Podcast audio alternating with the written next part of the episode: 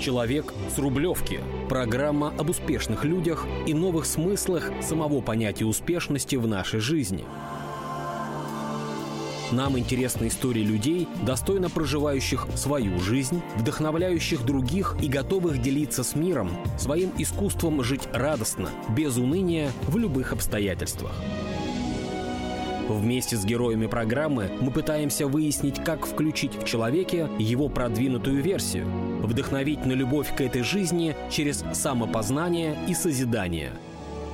Открыть новые возможности здесь и сейчас.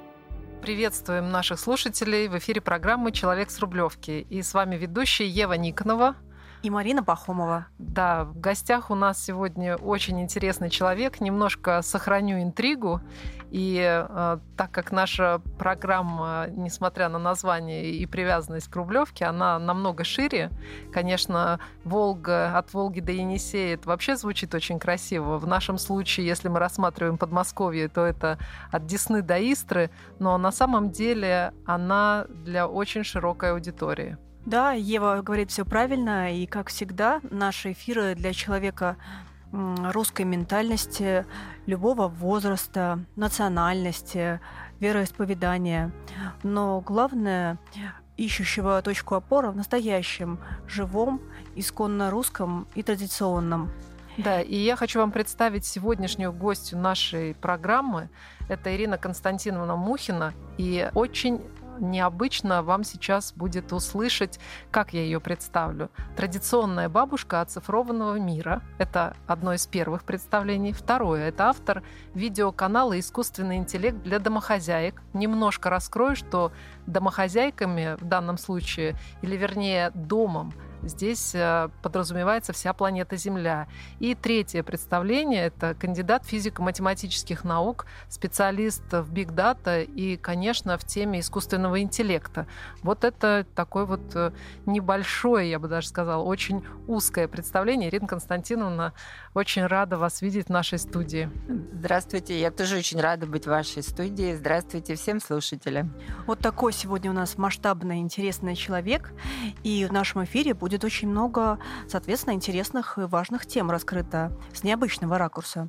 Мы попытаемся понять, э, чем рискуем, предпочитая виртуальный мир реальному, какую цену приходится платить человечеству за научно-технический прогресс. Ну, я думаю, что вот, Ирина Константиновна, это те темы, которые вот последнее время на слуху у многих, но в данном случае, учитывая, что мы здесь собрались три женщины, я предлагаю все-таки поговорить с женской точки зрения, потому что мне кажется, она, во-первых, сейчас наиболее мощная, наиболее востребованная, и ну, на сама природа обязывает с этой позиции говорить женской. Да, и вы знаете, и вот э, эта цифровизация, которая сейчас так мощно и э, громко вошла в нашу жизнь, она надо заметить, что даже с точки зрения домостроя, когда женщина отвечает за то, что происходит в дому, а мужчина отвечает за больше вне дома, за социальную реализацию, за внешние связи, так вот эти все цифровые технологии, ресурсы, связи, социальные системы и сети,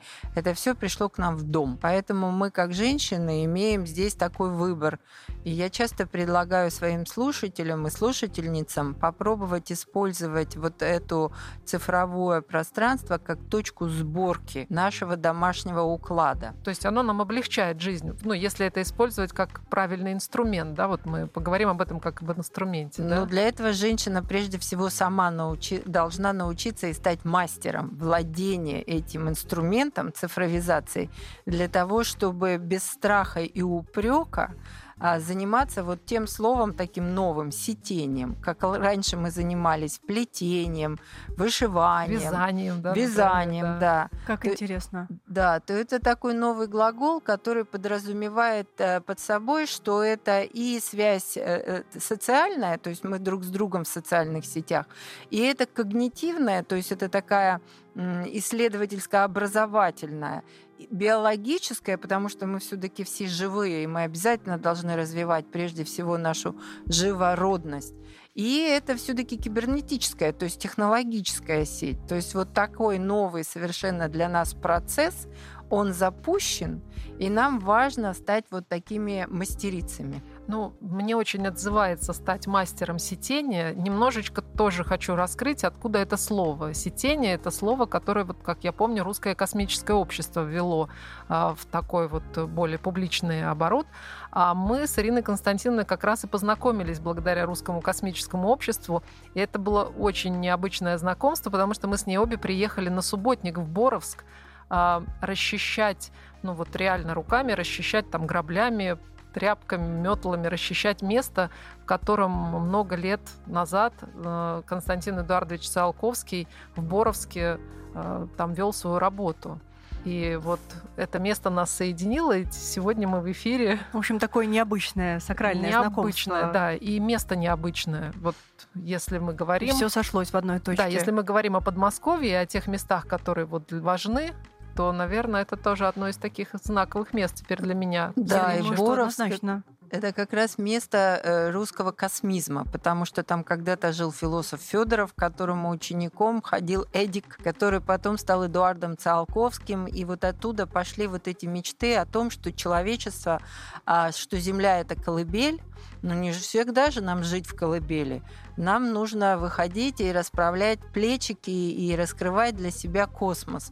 И вот цифровые технологии в том числе помогают нам действительно масштабировать нашу деятельность а, на то, чтобы мы могли уже себя чувствовать вот космическими существами. Но в данном случае я считаю, что, Ирина, мы положили уже первые стежки или первые петли в наше сетение, потому что благодаря там, интернету, благодаря тому, что вот наши связи, которые мы поддерживаем с помощью цифровых технологий, они нас соединили в реальной жизни в этой точке. Да? То есть мы уже некоторые вот стежки сделали и дальше продолжаем. Ну вот мой канал, он на это и направлен. Вот живя уже долго в Канаде и работая в Канаде, имея там большую семью, я поняла, что для меня традиции русского мира, они настолько значимы, что просто стать, вот как многие говорят, ну вот мы же там люди мира. Но в это все вкладывают разное понимание.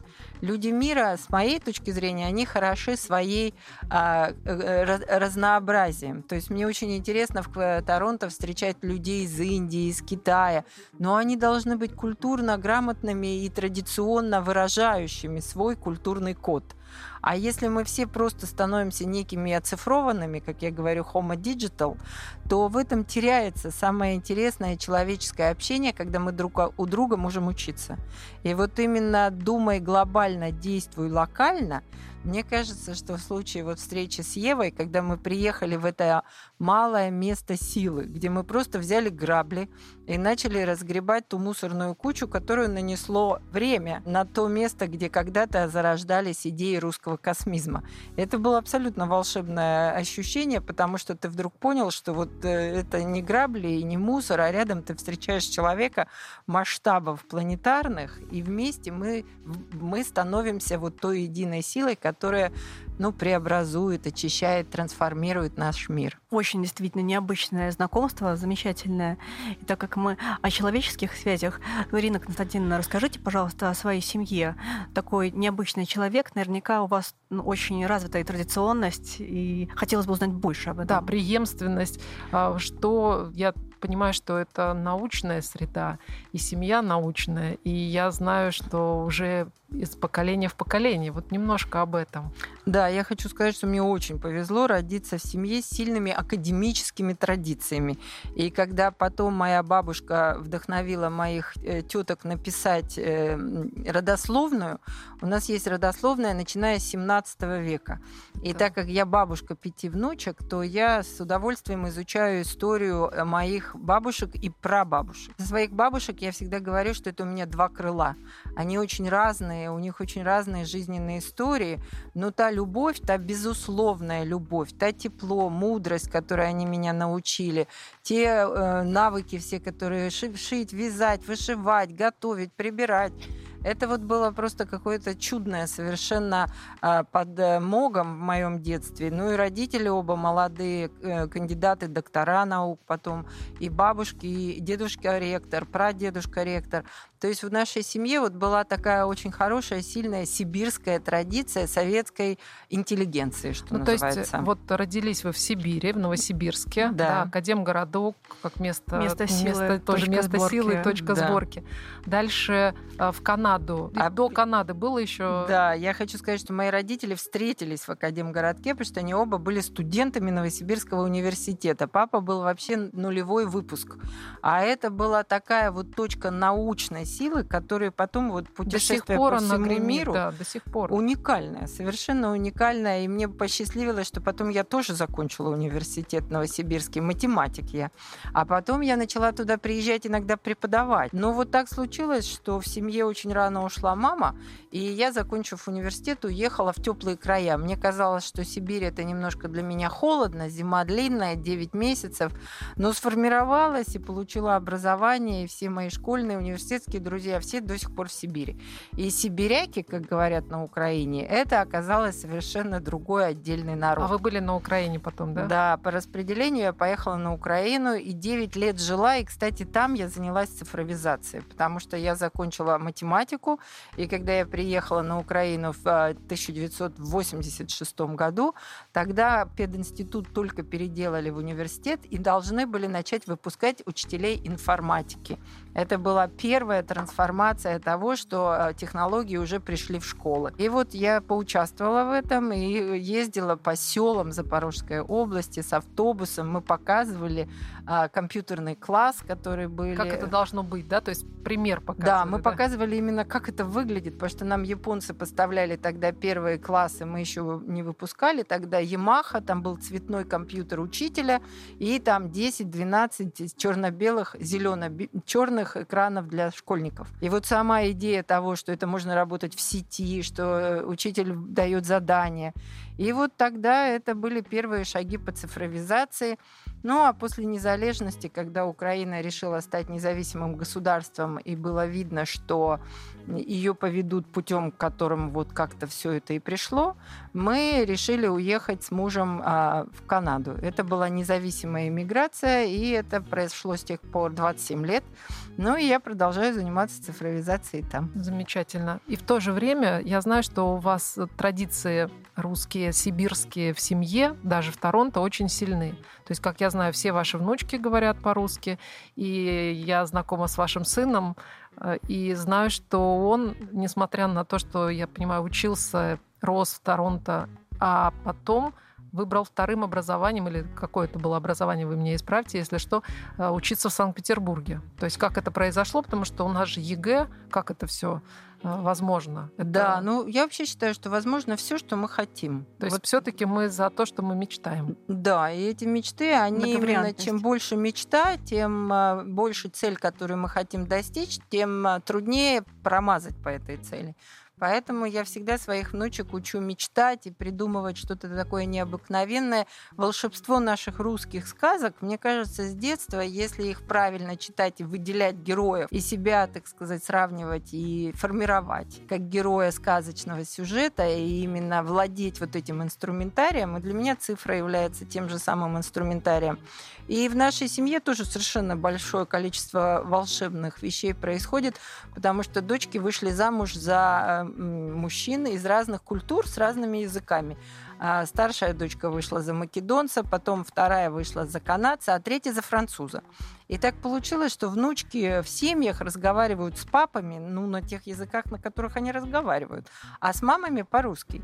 И получилось, что общим языком общения внучек является русский язык. И вот именно благодаря тому, что бабушка очень настойчиво всегда помогает выражать свои мысли достаточно грамотно и на чистом языке, и дедушка.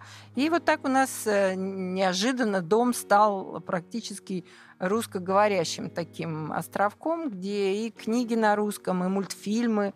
Мы очень э, являемся такими сторонниками э, советского творчества для детей, потому что там были глубокие смыслы, гармоничные образы, достаточно медленное развитие, что ребенок мог без всякого стресса вникнуть и получить заряд вот тех смыслов, которые соответствуют его возрасту. То есть так и получилось, что благодаря этому Максим, ваш сын смог э, поступить э, и учиться в институте, даже не сдавая ЕГЭ? То есть как это все произошло? Да, можно поступать как студенту, э, так сказать, за рубежа, потому что он, мы, у нас у всех есть двойное гражданство, и можно поступать. Но главное иметь уровень языка такой, чтобы ты пошел в русскоговорящую группу и все это понял и смог учиться и приобретать знания в математике. Поэтому, да, сын родился уже в Канаде, и тем не менее у него оказалась настолько сильная тяга к русской культуре. И надо сказать, что он ходил в украинский детский садик, поэтому у него первый язык был русский дома, потом украинский, потом он пошел во французскую школу, он до э, 7 лет, даже до 8, вообще не знал английского языка. И вообще я сторонник того, что, э, живя в среде, дети наши впитывают э, иностранный язык, ну, язык среды, очень быстро. Я сравниваю это с сорняками. Они заполонят любую грядку. Но если ты все-таки хочешь вырастить там редиску или помидоры, то тебе надо культивировать и развивать русский язык. Поэтому я придаю достаточно много значения тому, чтобы дети не говорили на английском языке, не вставляли русских слов, читали русские книги, помогали друг другу. И вот так Максим оказалось, что он очень рано начал читать. И вот сейчас практически все дети знают ну, три языка точно и внучки а средняя дочка знает пять языков, Максим знает четыре языка. И вот это разнообразие языков, оно, кстати, показало, ну и в моем случае, что русский язык обладает ну, такими культурными особенностями, я бы сказала, отражение живого общения, а, ну, в чем-то лучше, чем английский язык и французский язык. И вот мне стало это интересовать, и на своем канале у меня есть несколько интервью со специалистами в языках, потому что в связи с цифровизацией я стала обращать внимание, что все больше и больше упрощается наша общение, наше мышление. Мы пишем какие-то смс, где у нас очень урезанный словесный запас, где мы уже можем э, не помнить, как правильно писать слова, потому что надеемся, что компьютер нас поправит. То есть у нас интеллектуальная способность, интеллектуальная э, емкость, скажем так, она становится все менее и менее приоритетом, потому как развиваются цифровые технологии. И вот именно это было моим таким стимулом для того, чтобы я начала рассказывать людям, почему важно домохозяйки. И когда я говорю домохозяйка, можно сказать хозяйка дома. И хозяйкой дома я стала, когда я ощутила, что такая большая семья, что надо, что за всех я чувствую ответственность. Земля как семья, планета наш дом.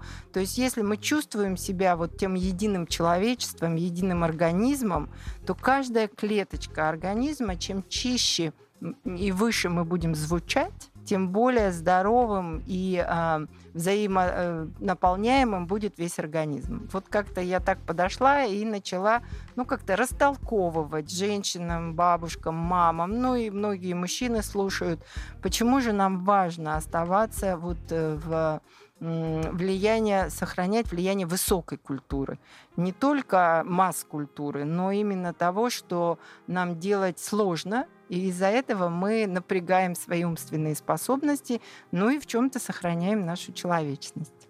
А вот в этот раз вы приехали в Россию по приглашению Сколково, да? Я понимаю, что вот э, вы там преподаете что сейчас? То есть какой курс? Да, нас вот второй год я приезжаю в Сколково в, так сказать, составе целого отряда зарубежных специалистов для того, чтобы потратить первые 2-3 недели студентам, которые поступили в Сколково.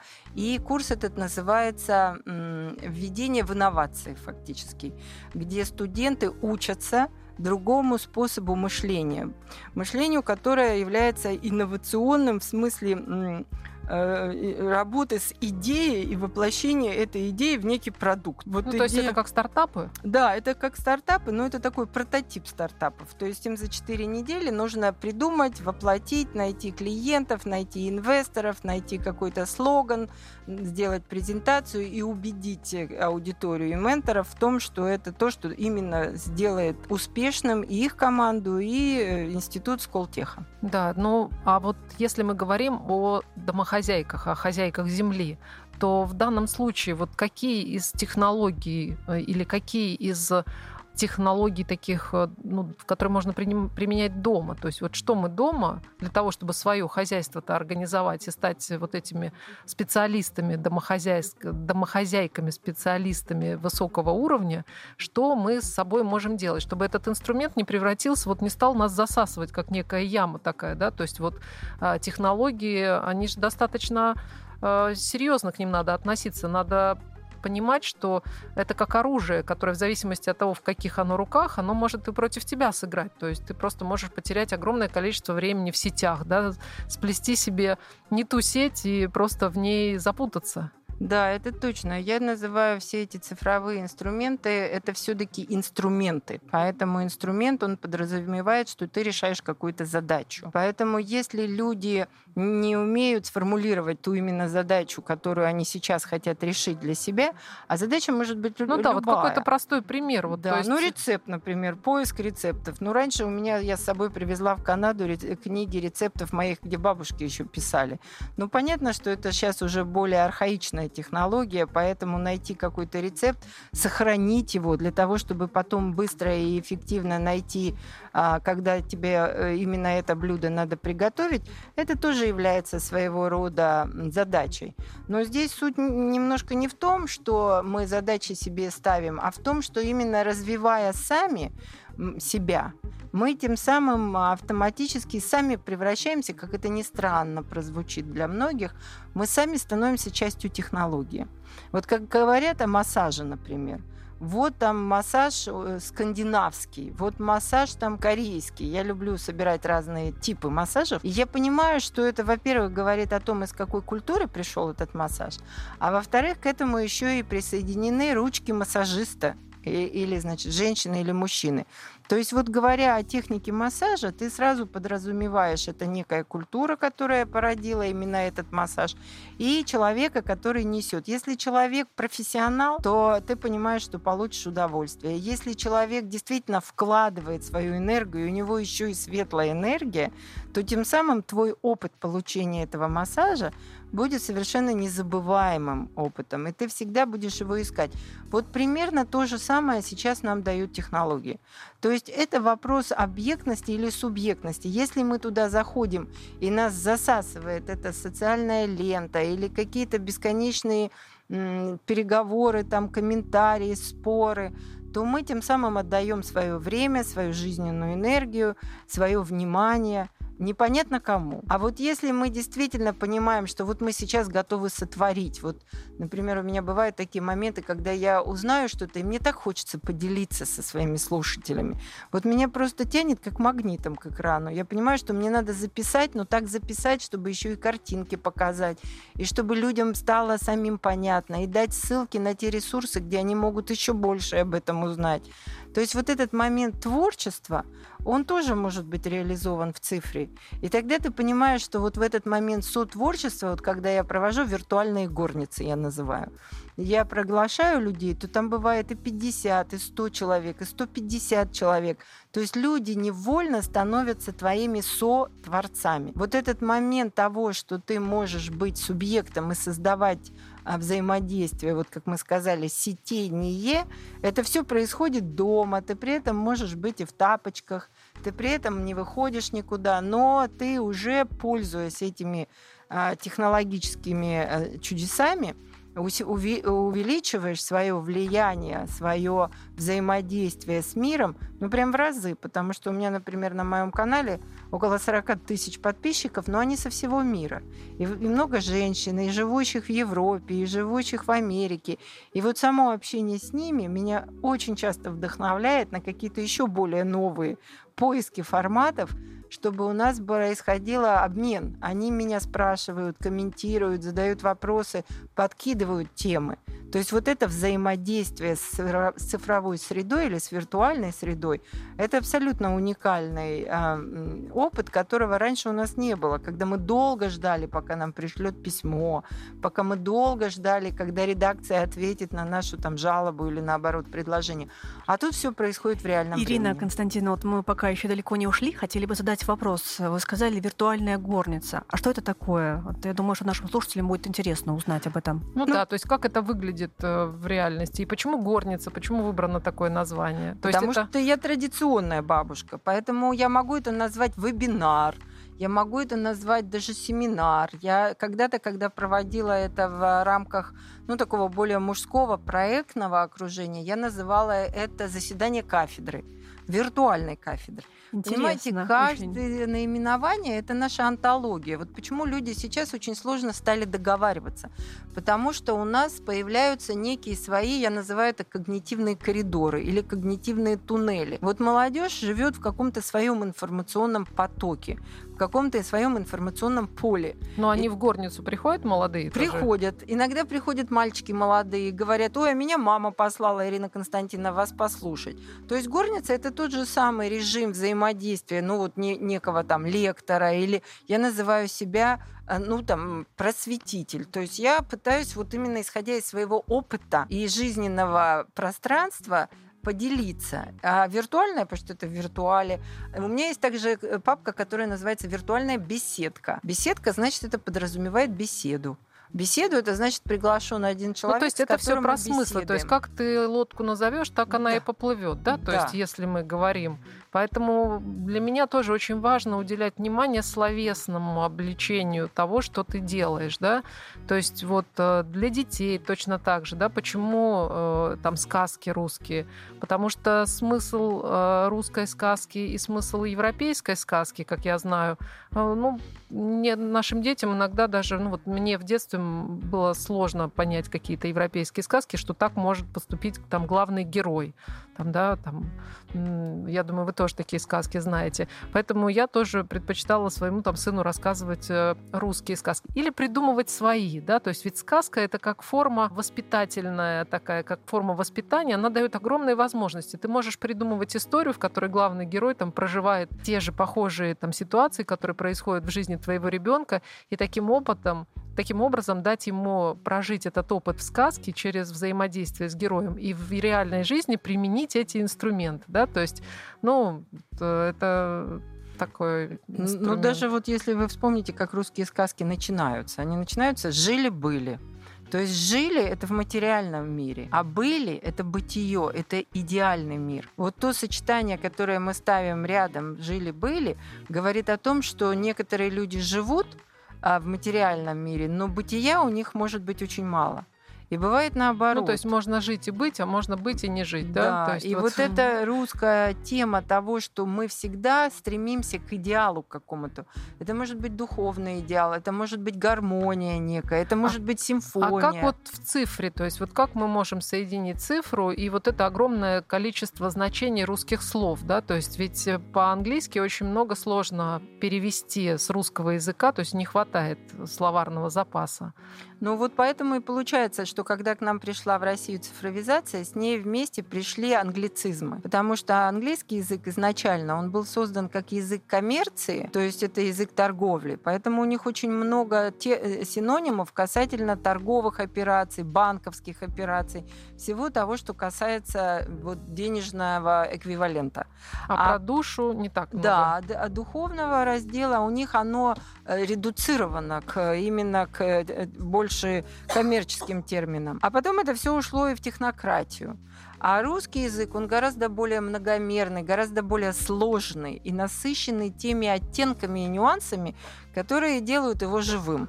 А вот сейчас, когда молодежь живет в этих цифровых средах, где очень много англицизмов, многие слова русские, они вымываются из нашего словаря, и при этом они еще и часто искажают свои смыслы. Но мы можем что-то сделать. Я понимаю, что вот э, есть варианты, когда мы наоборот через цифру можем на русском языке, ну или сделать русский язык более расширенным в цифре.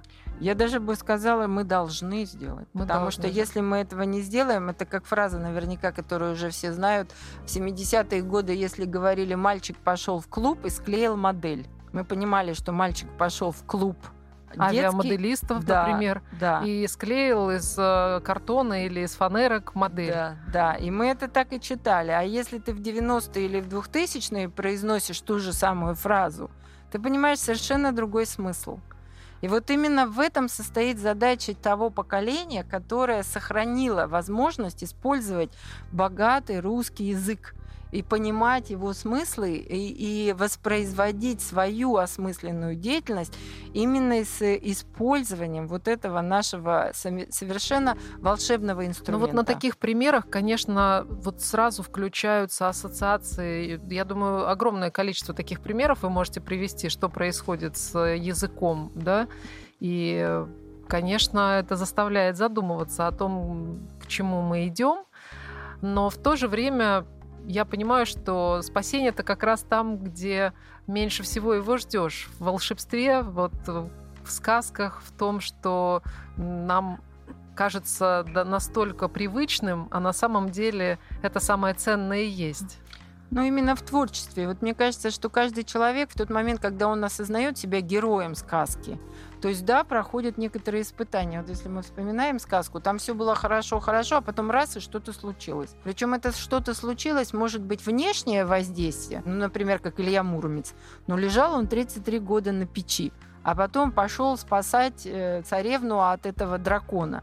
И никто не мог справиться. А вот он пришел и справился. Да, хотя 33 года не занимался физическими да, упражнениями. Да, лежал. Но, значит, он медитировал, значит, у него была какая-то другая точка силы. Вот эти наши волшебные. Или, например, э, щука, которая, в конце концов, и говорить-то не может вообще. У нее мышц таких во рту нету.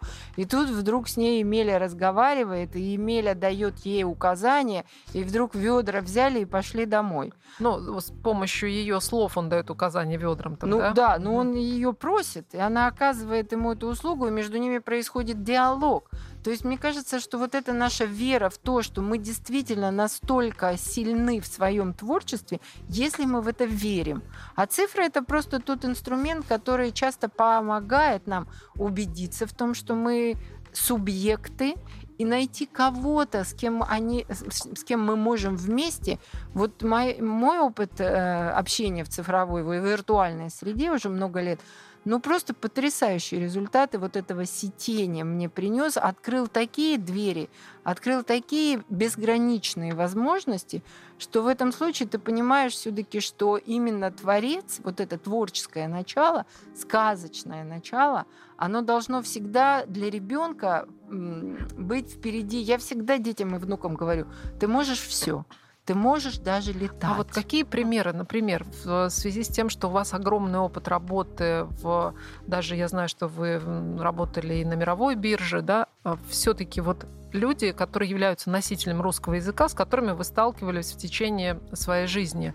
А вот э, доказывает ли это то, что русский язык дает больше возможностей для творчества? Вот там специалисты, с которыми вы пересекались, э, не знаю, то есть э, есть ли какая-то статистика, может быть, на этот счет по поводу творческих способностей или по поводу там математических способностей, не знаю, там кто, кого больше те, кто занимается искусственным интеллектом, я не знаю, то есть, может быть, вы обладаете этими ну, знаниями. я обладаю, естественно. Вот сейчас мы в такую интересную пору вошли, когда вот эпоха знаний, которая была больше научных знаний, которая была больше э, созвучна индустриальному обществу, когда нужны были вот эти технические э, знания, и мы их извлекали из книг, и у нас были прекрасные технические школы, и Советский Союз оставил огромное научное наследие, которое до сих пор используется во всем мире. А, но сейчас это мы больше входим в эпоху чувства знания. Вот именно когда ты опытом своим личным можешь а, какие-то знания распознать. Вот из моего опыта 27-летнего на западных э, корпорациях и бирже, и банковском э, практически ни одной не было статьи, где в числе авторов не стояла бы одна или две славянские фамилии. То есть вот практически все, э, все специалисты, которые покинули Советский Союз в тот момент, когда произошел демонтаж – нашего государства, и в том числе мы с мужем, они привнесли такой колоссальный вклад интеллектуального знания, что все практически статьи сейчас выходят за подписью хотя бы одного автора. Кроме этого, статистически известно, что больше 50% всех открытий в мире сделано русскими. А учитывая, что у нас сейчас живет всего 140 миллионов, а по отношению к общему числу проживающих, ну, то есть мы составляем там а, меньше 2%, 2,5%. Но еще я могу рассказать одну шутку. Я сама видела на чемодане. Была такая наклейка, причем турист был из Австралии. Там было написано, если что-то случилось, прочитай э, э, инструкцию, что делать в случае э, ну, какого-то аварийного, аварийной ситуации. Если в инструкции напи- не написано, спроси своего менеджера, что же тебе делать. Если менеджер ответить не может, ищи среди своих знакомых русского. Они наверняка могут решить эту аварийную ситуацию быстрее. Это удивительно. В Австралии, вернее, да. Но вот это наша смекалка, вот это наша сообразительность, вот это наша способность думать не шаблонами. Мариночка, а у тебя какое вот отношение к смекалке? Э, как ты смотришь на то, чтобы в любых ситуациях все-таки проявлять русскую смекалку, а не думать, э, скажем, э, какими-то более понятными и более признанными там в мире путями? Но я думаю, как раз это такая исконно русская черта, действительно. Это и в сказках ну, все это прослеживается, если посмотреть, что человек даже может долго спать, там, условно медитировать, да, а потом выдавать такие решения, которые никто даже не ожидал бы услышать. Но... Ну Мне вот хотелось бы узнать у, у Ирины, у нашего гостя, какая самая любимая сказка вот из всех? А, ну, вы знаете, я могу сказать, что каждая сказка несет какой-то свой смысл, который я всегда использую для того, чтобы учить э, внучек моих ситуации. Ну, например, если мы говорим о том, что они должны за своими маленькими сестричками присматривать, то я всегда вспоминаю сказку там «Гуси-лебеди», когда оставили мальчика. И потом вот эта вся история, когда Печечка говорит «съешь своих пирожков», а она носом крутит и говорит «у моего батюшки тесто вкуснее». Когда яблочко предлагает свои яблочки, она говорит «нет, у меня краснее». То есть вот эта сказка у меня всегда всплывает. А если я, например, говорю про трудолюбие, я очень люблю э, сказку про когда спи глазок, спи другой. А была у нее сестричка, у которой было три глазика. Но вот эти три глазика, это тоже же говорят о том, что в славянской культуре был третий глаз. И вот э, забыла она сказать, и коровушка, так сказать, ее потом пострадала за это. Но ну вот да, это крошечка-хаврошечка да, сказка. Крошечка-хаврошечка, да. да. Она трудолюбие вот это проявляет. И вообще надо сказать, что русские сказки, они для меня в последнее время открылись со стороны, э, вот понятие есть такой когнитивный инструмент. То есть это некий инструмент развития каких-то способностей внутри нашего э, можно сказать, э, сознания, можно сказать, наше э, мышление, которые мы можем тренировать и, и в то же время мы можем преодолевать, вот ставя себе какие-то задачи, мы можем преодолевать, и это вот путешествие героя. Вот мы себя всегда, мне кажется, должны держать в рамках вот этого на пьедестале героя волшебной да. сказки. Человек с Рублевки важно оставаться героем своей сказки, да, и сказку сделать былью, да, это у да. нас такой был замечательный лозунг, а на самом деле вот э, можно благодаря своему внутреннему настрою и вот этому поддержанию своего духа, да, все время быть в духе, в русском духе, да. вообще в силе духа. И тогда получается, что и твоя жизнь станет сказкой. А в сказке есть все, да, то есть в нашем случае сказка это не только какие-то прекрасные события, это и испытания. Но мы знаем, что герой всегда с этими испытаниями в сказке справляется. И меня, я помню, это вдохновляло. Я помню, когда сын у меня был маленький совсем, ему кто-то на день рождения, когда ему было лет 5 или 6, вдруг дарит книжку, которая называлась, ну, что-то там было связано с тайм-менеджментом для маленьких детей. И я, если честно, полистала эту книжку и вместо этой книжки дала ему еще одну книжку со сказками, потому что все-таки я считаю, присутствие волшебства в жизни ребенка дает ему больше возможностей управлять своей реальностью. Но вот это и есть то, что когда русский человек, он думает вне каких-то шаблонов. А вот эта цифровизация, о которой мы говорим и которой я занимаюсь уже долго, это именно алгоритмизация. То есть это задание некого пошаговой инструкции или пошагового рецепта. А вот какие опасности? То есть вот э, какими мы можем измерять какими мерами, да, то есть вот измерять э, степень зависимости нашей от э, цифровизации, да, то есть вот на что обращать внимание и ну, как себя уберечь. Ну, во-первых, я должна сказать, что с моей точки зрения давать маленьким детям э, возможность играть или телефонами, или компьютерными играми, или смотреть мультфильмы на этих смартфонах, ну, это большая ошибка родителей. То есть э, до пяти лет моя рекомендация была бы, что ребенок может проводить, ну, я не знаю, ну, 5, ну, 10 минут в день. Потому что до пяти лет 5-10 минут в день. А не как у нас обычно происходит, когда маленькому ребенку просто это происходит. Да, вот это очень кажется. опасная тенденция. Я объясню почему. Потому что экран двухмерный, а жизнь трехмерная. И вот когда ребенок изучает все, что происходит в двухмерности, он тем самым лишает свой мозг возможности развиваться в том натуральном трехмерном мире, в котором он должен развиваться. Да, а вот если мы еще поговорим о замене некоторых понятий, да, о том, что некоторые вещи в цифровом мире перевернуты с ног на голову, да, и вот э, ценности, которые транслирует живая, скажем, природа, и то, что происходит в интернет-пространстве, очень часто является разрушительным для нас, как для живых существ. Вот в чем там нюанс? Что мы должны знать? Ну, вот здесь надо сказать, что просто так произошло, что вот эта технология, вот эти инструменты оказались в руках людей, а целью которых является сделать бизнес, сделать деньги.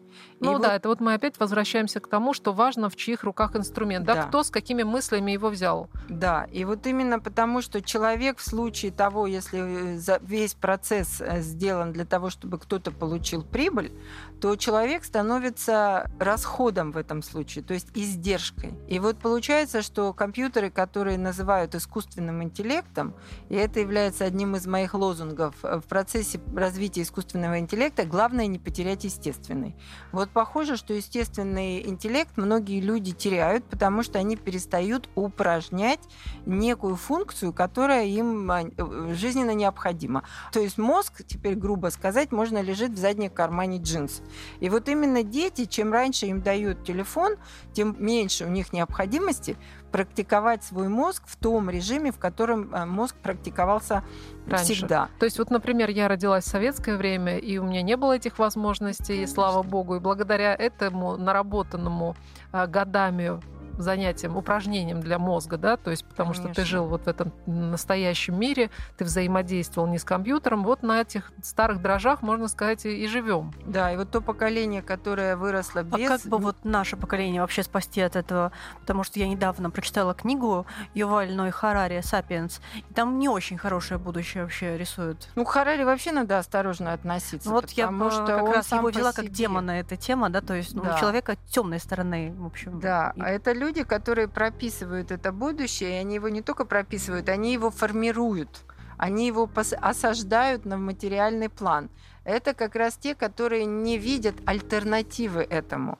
И опять, мы не будем их в этом обсужда- осуждать, но тем не менее это Но альтернатива люди... есть. Мы можем поговорить про альтернативу. И как бы нам так выстроить, чтобы там, например, мои дети, да, то есть не стали вот этими цифровыми зомби, я не боюсь этого слова. Да, и, и здесь самая главная функция, которую надо развивать, это сила воли. О. И сила воли должна развиваться прежде всего у родителей. Я вам скажу такой секрет. Потому что родители, как правило, дают телефоны своим детям или компьютеры, э, чтобы облегчить свою жизнь. Вот очень такое простая не заниматься детьми, да, то есть да, чтобы да. вообще освободить свое время, да. а дети пока сидят Не, и но ну, они могут говорить, что они при этом зарабатывают деньги, что им нужно время общаться со своими друзьями, что они делают какие-то дела. Но это не важно. Ну, наши родители делали дела. это не снимает, да, да. за будущее. Да. Ну вот, понимаете, у нас появился, у родителей появился очень серьезный конкурент – интернет. Поэтому сейчас быть родителем – это очень сложно и очень ответственно.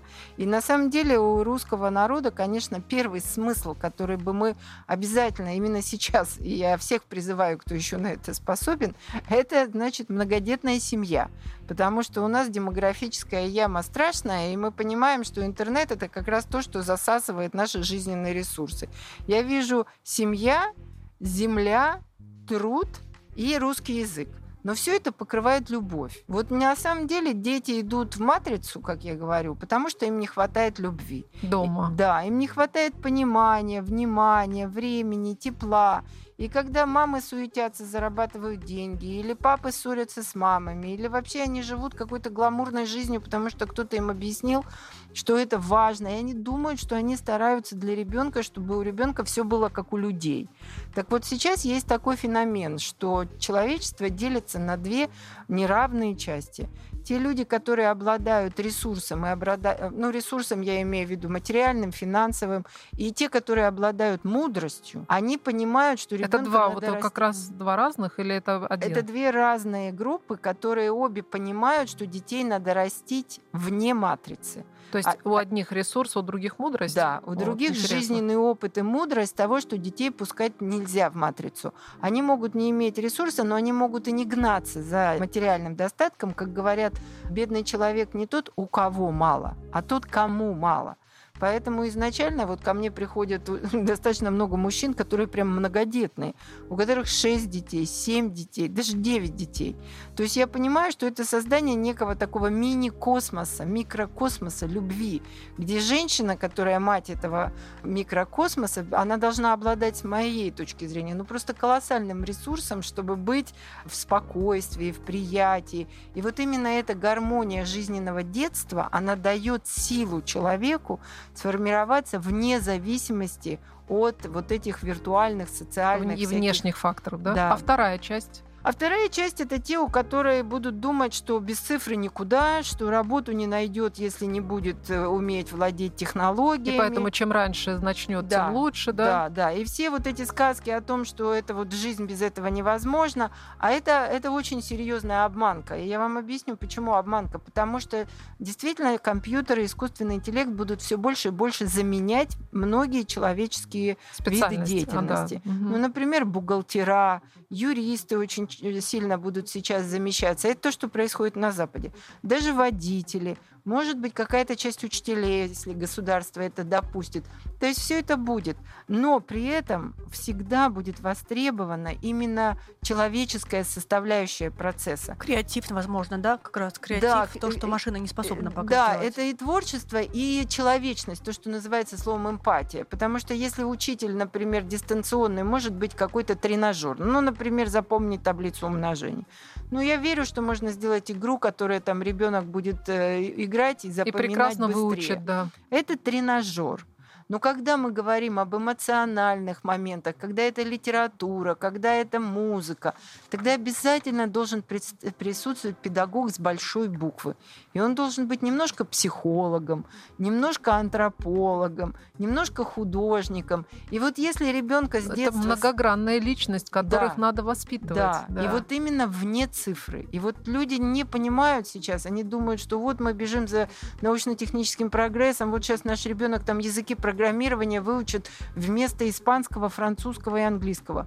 Нет, вот это совсем не надо, потому что мы именно развивая, это называется словом модным, когнитивную емкость, решая сложные задачи, ища решения нестандартные, не алгоритмизированные, не оцифрованные, олимпиадские задачи, заучивание стихов, написание сказок про себя. Вот именно такая интенсивная интеллектуальная работа с развитием памяти, с развитием внимания. Это именно то, что, мне кажется, родители Но сейчас очень делать. многие понимают, что успех э, в воспитании и успех даже создания новых технологий лежит как раз в соединении тех людей, которые в Советском Союзе это называлось физики и лирики.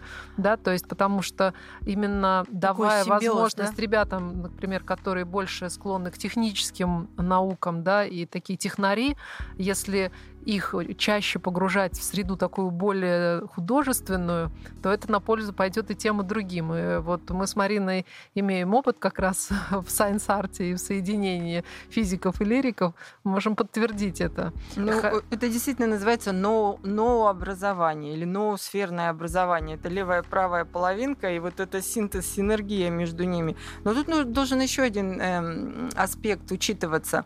В связи с тем, что мир зашел в эпоху кризисов, кризисов, и кризисов очень много, и то, что мы происходит, видим, это и экологический, и экономический, и финансовый, и энергетический.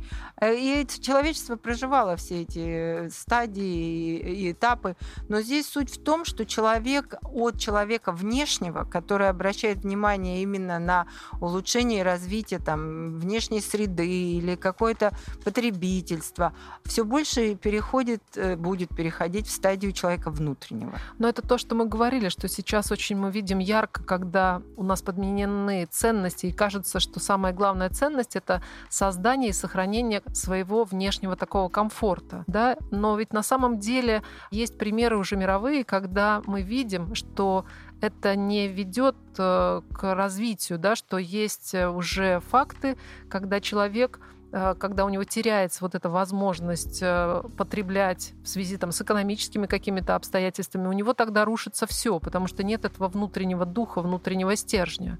Вот э, мы говорили с вами о том, что уже сейчас в той же Америке, да, по-моему, поколение детей, оно начинает жить в связи с экономическими обстоятельствами хуже, чем родители, и это приводит к огромному количеству ну, трагедий да, в семьях по причине того, что они абсолютно не умеют по-другому жить. А на самом деле это связано именно с тем, что были подменены основные ценности. То есть... Да, там очень большой процент суицидальных ситуаций у молодежи, депрессивных, ожирения. Это потеря смысла жизни. Хотя вот вроде это... бы внешне, да, вот ведь все было построено так красиво и замечательно, да, то есть. Ну вот, вот именно оно было построено с точки зрения внешних вот критериев. Как, как человек, который из опытом проживания там и с знанием традиций вот нашей страны, что происходит там и к чему нам надо открыть глаза на какие-то моменты, потому что кажется, что все по-другому. То есть да, но мне кажется, что в, в российском обществе присутствует некоторая такая прозападная эйфория. Я часто называю это как будто солнце встает на западе. Но на самом деле за последние сто лет, начиная с начала 20 века, Запад выработал очень серьезные манипулятивные технологии, которые привели к ситуации подмены ценностей на ценности вместо христианства, которое присутствовало еще сто лет назад, а практически антихристианством. То есть вот эти техники извращенной личности, а, дегенеративной личности, личности, которая искажено свое мировосприятие, да. да, они именно были сформированы для управления и для прошел такой негативный отбор, я бы сказала, тех, которых вот как в советское время продвигали на должности э, руководителей только тех, которые состояли в коммунистической партии, но тем самым у нас обеспечивалось единство вот этой идеологической платформы и организации так называемой коммунистической партии. А Точно там? так же на Западе там происходит э, негласное по умолчанию идеология потребительства, которая базируется на индивидуализме и на эгоизме. То есть человек атомизированный, он уже не беспокоится тем, как будут жить все остальные. И вот именно эта идеология, она очень серьезно культивируется, она приводит к тому, что у людей одиночество становится настолько ярко выраженным, что смысл жизни, ради чего они живут, сводится только к тому, чтобы ну, купить собачку, ну, купить новую машину, ну, съездить куда-то отдохнуть. А нету вот этого аспекта, который очень сильно присутствует в русской культуре, это служение другому человеку. То есть э, в русском мире очень важным является то, что мы составляем некий единый организм. То есть при церкви у нас это называется соборность, при э, коммунизме у нас это называлось коллективность, солидарность. То есть, когда мы ну, на самом деле это целого. даже да, но на самом деле, если рассматривать глобально, это как раз а, ощущение себя единым с космосом, единым да. со своей планетой, да. что ты не можешь причинить вред планете, потому что ты причиняешь вред самому себе, да, то есть это если вот так вот расшириться до этих масштабов. Да. И вот это, наверное, очень важное зерно в наше сердце, в нашей душе, которое бы и хотелось сохранить в наших детях, да, то есть с помощью разных-разных историй, с помощью разных инструментов. Вы думаете, у нас вообще есть какие-то инструменты сейчас, чтобы с этим бороться? Не хочу ну, говорить слово «бороться», а отформатировать это в эту сторону. Можно сказать «бороться за будущее». В общем, да. И бороться за будущее я вижу самыми главными инструментами – это русский язык, То есть убрать маты, убрать примитивизмы, убрать э, англицизмы, только чтобы мы сами разговаривали ну, на самом на деле здесь-то здесь просто самим э, начать самим, с себя, да. да, и начать э, смотреть э, за собой, и смотреть, каким языком ты разговариваешь дома, каждый день, да, со своими друзьями. Потом и... природа обязательно является, потому что русский человек, он тоже часть вот этой природы, и мы, потому что у нас большая совершенно земля, люди должны жить на земле, а не в мегаполисах. Маленькие городки, маленькие поселения являются местами силы нашей. Ой, вот, вот да, вот про места силы как раз хотелось бы поговорить. поговорить. Это просто у нас с Евой один из фирменных вопросов. Ирина Константиновна, а у вас какое место силы, если говорить о Подмосковье, так как мы об этом сегодня? Да, вы знаете, вот э, у меня было счастье жить несколько раз, приезжая, останавливаясь у своего брата на Николиной горе, где есть такой санаторий сосны на берегу Москва-реки. И для меня вот этот вид на эти сосны, вот эта совершенно невероятная красота излучины реки и вот эта природа. Ну, кстати, надо сказать, что в Канаде природа похожа на русскую природу. Поэтому вот я всех своих слушателей всегда вдохновляю на то, чтобы они искали красоту, именно там, где они живут. Искали исторические, духовные, искали мировоззренческие, научные основы того, что им дает вот просто невероятное право гордиться тем местом, где они родились. Потому что вот эти все эмоции наши, гордость, энтузиазм, верность, на самом деле это и есть энергии, энергии жизни. И чем больше мы находим этих мест, где мы себя чувствуем неразрывной частью вот этого места силы и всего, что окружает нас, связи с предками обязательно, тем больше мы можем, а, так сказать, поменять волшебным образом. И я абсолютно уверена, что каждый из нас сейчас вот э, переходит в эту стадию Творца – Хочет он это, не хочет, нравится ему, не нравится, знает он как, не знает. Это уже не суть. Суть в том, что мы все живем в новом мире, в котором мы обязательно сотворим русскую волшебную сказку. Абсолютно подписываюсь под каждым словом. И вот такой вопрос. А если говорить о далеко идущих планах в вашей жизни, ставите ли вы себе какие-то такие масштабные задачи, которые, ну, там, лет на 150, на 300 даже вперед посмотреть, какой бы вы видели нашу планету и наш космос? Ну, вы знаете, мне кажется, что вот мы сейчас на той развилке, когда рождение новой цивилизации, цивилизация, которая будет скреплена единой целью сохранения и развития жизни на Земле и в космосе, как и мечтали наши русские космисты, и научные труды, и места силы, и творческие лаборатории, это все сохранено. Вот мне очень бы э, просто хотелось себя ощущать, и я себя ощущаю частью именно этого, частью вот угу. этого кос- э, русского космизма.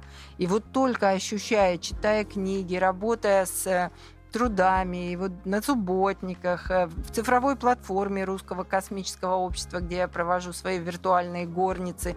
Вот я чувствую вот это сетение прошлого, настоящего и вот этого волшебного будущего. То есть прямо здесь мы своими действиями, своими мыслями даем этому силу, даем этому поддержку и просто это создаем, сотворяем. Да, вот у нас идет такой процесс коллективного возрождения вот к тем целям, которые нам поставили и сформулировали, а теперь наша задача донести это до наших детей, рассказать о том, свидетелями чего мы были, и, конечно, не допустить э, катаклизмов такого масштаба, о которых говорят многие информационные потоки, и Главное не поддаваться никаким психическим давлениям того, что Паникам, исходит. да. Да, вот это главное держать, я говорю, держать фонарь высоко и светить ярко.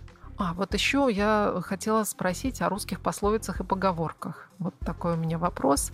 А, ведь мы, ну, я не знаю, у меня в, в среде, в которой я воспитывалась, бабушки, дедушки, а, мои там подружки, мы очень много могли друг другу сказать э, пословицами и поговорками. То есть это ведь тоже такие коды. И я смотрю, что сейчас э, происходит в среде в информационной, тоже возрождение этого всего достаточно часто употребляется, и даже дети, как те учителя, которые к нам приходят, они тоже сейчас вспоминают э, неожиданным образом эти поговорки. И несмотря на то, что программа наша вот подходит уже к концу и завершается, вот э, скажите какую-то свою самую любимую пословицу и поговорку, которая вас в течение всей жизни сопровождала и дает вам силу, вдохновение и радость от каждого дня. Ой, вы знаете, я должна сказать две. Одну, которую моя бабушка всегда мне говорила, посеешь поступок, пожнешь привычку. Посеешь привычку, пожнешь характер. Посеешь характер, пожнешь судьбу. А вторая? А, ну вот я бы начала с того, что прежде чем поступок, я тебе теперь говорю, посеешь мысль, то есть вот подумаешь о чем-то, то есть вот такая мысль, форма, которую мы сейчас в себе храним, это именно вот этот исток нового мира.